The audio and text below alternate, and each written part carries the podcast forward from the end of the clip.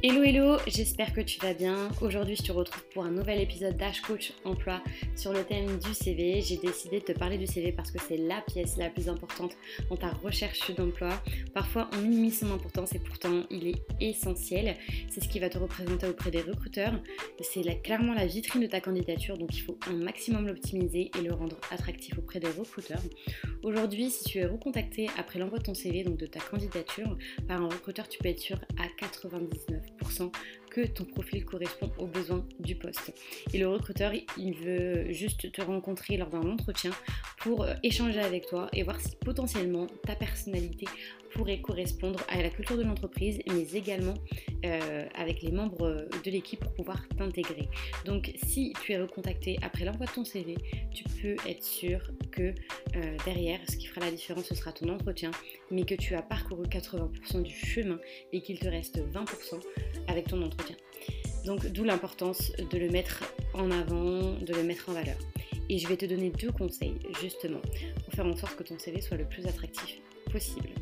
Euh, ton CV doit être clair et complet, ça c'est clair, mais clair et complet dans quel sens? Alors déjà, le premier conseil que je vais te donner, c'est le titre de ton CV c'est la première chose que regarde le recruteur quand il regarde ton CV. Je suis moi-même recruteuse, donc voilà, dans les premières secondes, c'est ce que je regarde, le titre du CV, s'il il correspond au poste que je propose. Donc imaginons que tu postules à un, poste de chargé de recrutement. Euh, voilà, le titre de ton CV, tout simplement, doit être chargé de recrutement. Et parfois, il y a plusieurs appellations pour un même poste. Euh, moi, pour mon cas, imaginons, donc je suis consultante en recrutement, mais parfois sur les annonces, c'est écrit euh, bah, justement chargé de recrutement ou chasseur, chasseur de tête, par exemple. Alors, quand tu postules à une annonce, personnalise toujours ton, CV. Donc même si sur, euh, par exemple, ta dernière expérience, tu étais consultante en recrutement, et puis là tu postules pour un poste de chargé de recrutement, voilà, c'est juste l'appellation euh, qui, qui, change. Euh, eh bien, mets chargé de recrutement parce que comme ça, en fait, dans sa tête, le recruteur, il, se dira ah bon, chargé de recrutement, c'est ce qui correspond à mon annonce. Cette étape, hop, c'est passé, c'est bon, c'est validé, on la coche. Ensuite, donc deuxième conseil que j'ai te donner, c'est tes compétences. Aujourd'hui, on sort tous pratiquement d'école après master. On continue nos études, on va jusqu'au master. On a des diplômes qui sont euh, identiques, on a des profils qui sont identiques. Voilà, et on est beaucoup à ressortir justement euh, d'école. Voilà, on a pratiquement tous les mêmes profils.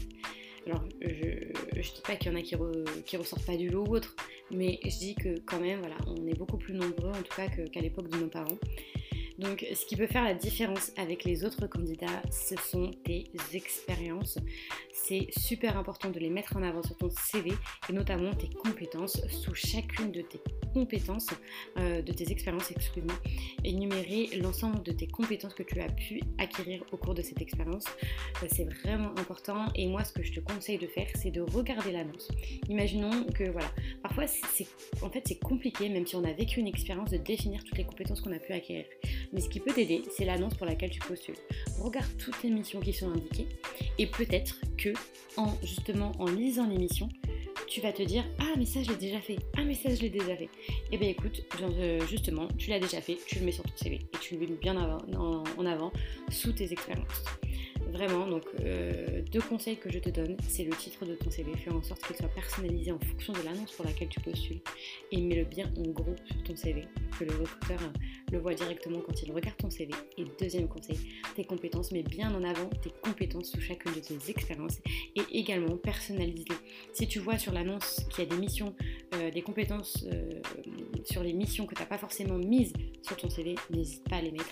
Voilà, pour que quand le recruteur en fait va regarder ton CV, il va regarder l'ensemble de tes compétences et dans sa tête il va se dire ah mais super en fait, c'est exactement les compétences dont j'ai besoin pour le poste.